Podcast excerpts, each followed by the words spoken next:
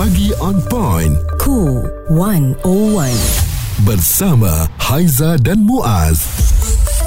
4 Julai yang lalu ya tiada lagi hukuman mati mandatory di Malaysia telah pun diumumkan. Mungkin ada di antara kita yang uh, kurang bersetuju dan ada juga yang bersetuju dengan uh, akta yang telah pun digubal ini. Mm-hmm. dan uh, kalau ada di antara kita yang mungkin kurang jelas inilah yang kita bawakan di Cool 101 untuk pemahaman bersama dan kenyataan yang telah pun dikeluarkan oleh Timbalan Menteri di Jabatan Perdana Menteri Undang-Undang dan Reformasi Institusi Ram Kapal Sing mengapa pemansuhan ini dilaksanakan? Jadi untuk kes-kes yang agak amat serius seperti kes bunuh, rogol bunuh, culik bunuh dan sebagainya, of course, budi bicaranya masih ada. Seperti di India, Ini betul.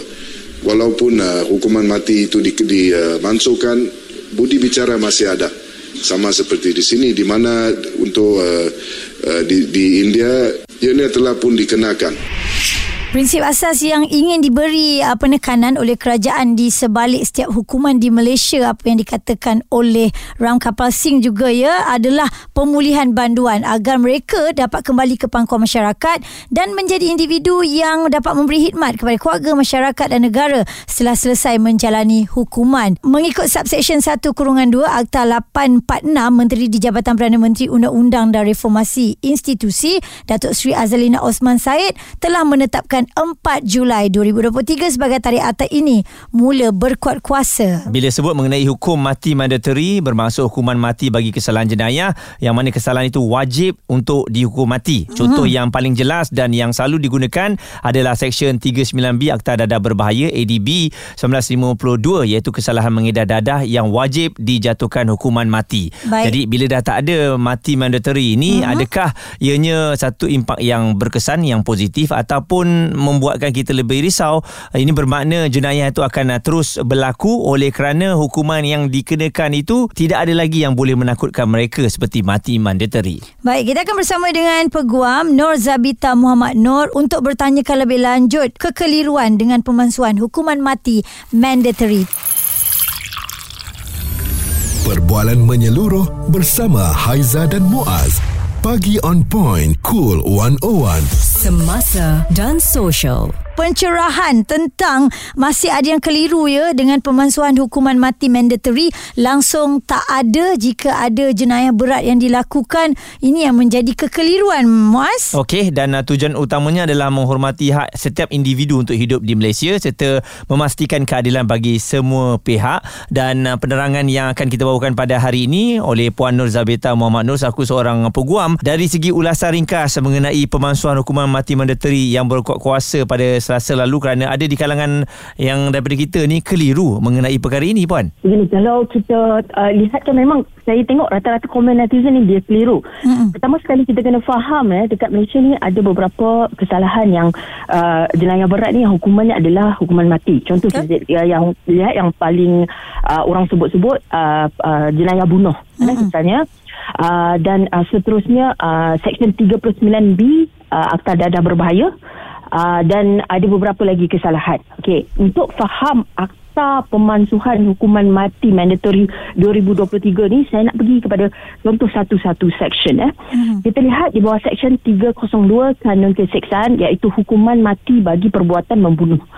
uh, apabila adanya akta pemansuhan hukuman mati mandatory 2023 kita akan panggil dia sebagai akta 846 uh-huh. okey uh, asalnya kita baca hukuman section 302 dia memperuntukkan bahawa uh, sekiranya kesalahan bunuh maka hukumannya adalah mati okay. tetapi terdapat uh, pindaan di dalam section ini eh, misalnya di bawah section 34 di bawah akta 846 dia memperuntukkan bahawa sekiranya kesalahan mati itu ditambahkan dengan perkataan okey atau pemenjaraan okey seumur hidup mm-hmm. uh, iaitu tidak kurang daripada daripada 30 tahun dan tidak lebih daripada 40 tahun dan sekiranya tidak dihukum mati akan dikenakan sebatan tidak kurang 12 sebatan mm. uh, itu contoh dia mm-hmm. maknanya dia bukanlah memansuhkan terus dia memberikan pilihan option uh, terhadap budi bicara mahkamah dan kita nak lihat pula contoh eh kepada seksyen 364 kanun keseksaan iaitu apabila orang ni menculik melakukan jenayah culik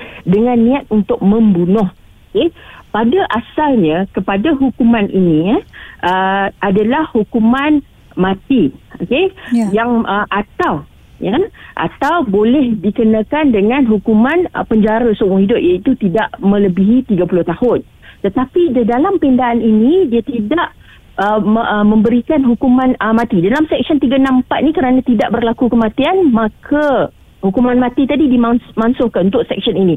Maka dia digantikan dengan pemenjaraan ya tidak lebih uh, tidak kurang daripada 3 tahun uh, 30 tahun.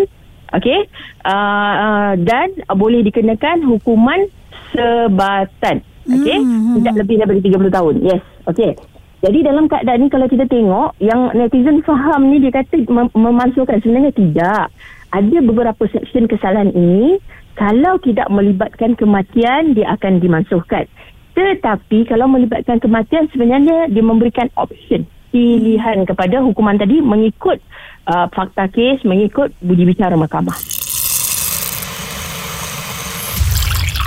Responsif menyeluruh tentang isu semasa dan sosial.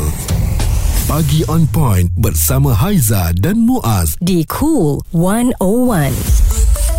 Hari ini kita berkongsikan mengenai hukuman mati mandatory yang telah pun dimansuhkan dan mengikut laporan Amnesty International pada 2018 yang lalu lah ya 106 negara telah memasukkan hukuman mati 56 negara masih mengekalkan melaksanakan hukuman mati dan 28 negara mengekalkan hukuman mati namun tidak mempraktikannya dan uh, 8 negara menghadkan hukuman mati bagi kesalahan tertentu seperti melibatkan ketenteraan Ya, ini yang perlu kita tanyakan, kita fahamkan lebih lanjut bersama dengan Puan Nur Zabita Muhammad Nur, seorang peguam. Jadi pemansuhan ini adakah bermaksud Puan mereka yang sedang menjalani hukuman mati bakal mendapat bentuk hukuman yang berbeza? Sesuatu undang-undang yang baru eh, ataupun pindaan undang-undang ni dia tidak bersifat retrospektif ataupun kita panggil terkebelakang. Hmm. Jadi apa uh, apa sahaja pindaan yang baru dia buat uh, kebiasaannya dia akan pada kes yang sedang dan mendatang. Jadi dalam keadaan ni dia tidak terkebelakang lah. Cumanya Uh, kadang-kadang bila kita tengok ah, kita baca baca berita dia kata uh, apa tu uh, tertuduh dihukum uh, hukum mati mm-hmm. dia tidaklah hari ni dihukum mati esoknya terlah, uh, terus dilaksanakan hukuman tu Mm-mm. uh, dia me- akan menantikan pada uh, satu tempoh masa kadang-kadang mereka mendapat pengampunan ada uh, kes-kes tertentu mendapat pe- penga- pengampunan daripada yang di Pertuan Agong Ya. Um, jadi dalam keadaan tu mungkin dengan adanya pemansuhan ini menjadi faktor pertimbangan. Okey, puan, pro and cons apabila langkah ini telah pun dilakukan, akta ini telah pun uh, bermula pada 4 uh, Julai yang lalu, pandangan daripada puan sendiri. Pandangan daripada saya, saya berpendapat begini ya. Uh, sebab fakta kes adalah berbeza. Walaupun kita lihat kepada setiap seksyen ni, misalnya kita faham uh, itu adalah uh, perbuatan bunuh. Tetapi ada kes yang uh, perbuatan bunuh tu uh, misalnya uh, sehingga uh, berlaku jenayah rogol, uh, uh, contoh uh, mangsa dibuang mayatnya. Jadi dalam keadaan itu sangat kejam. Dan ada pula kes yang mungkin uh, dia katakan dia ada masalah mental tetapi mm-hmm. tidak uh, betul-betul didiagnose.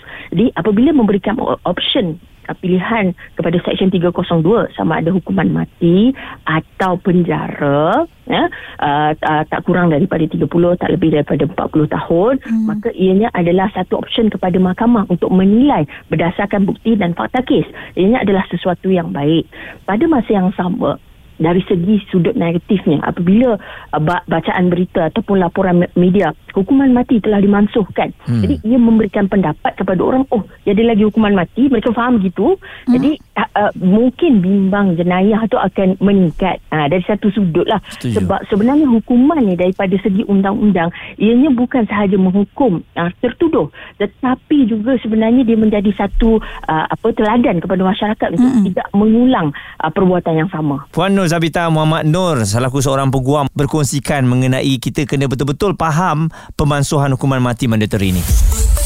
Suara serta informasi semasa dan sosial bersama Haiza dan Muaz. Pagi on point. Cool 101.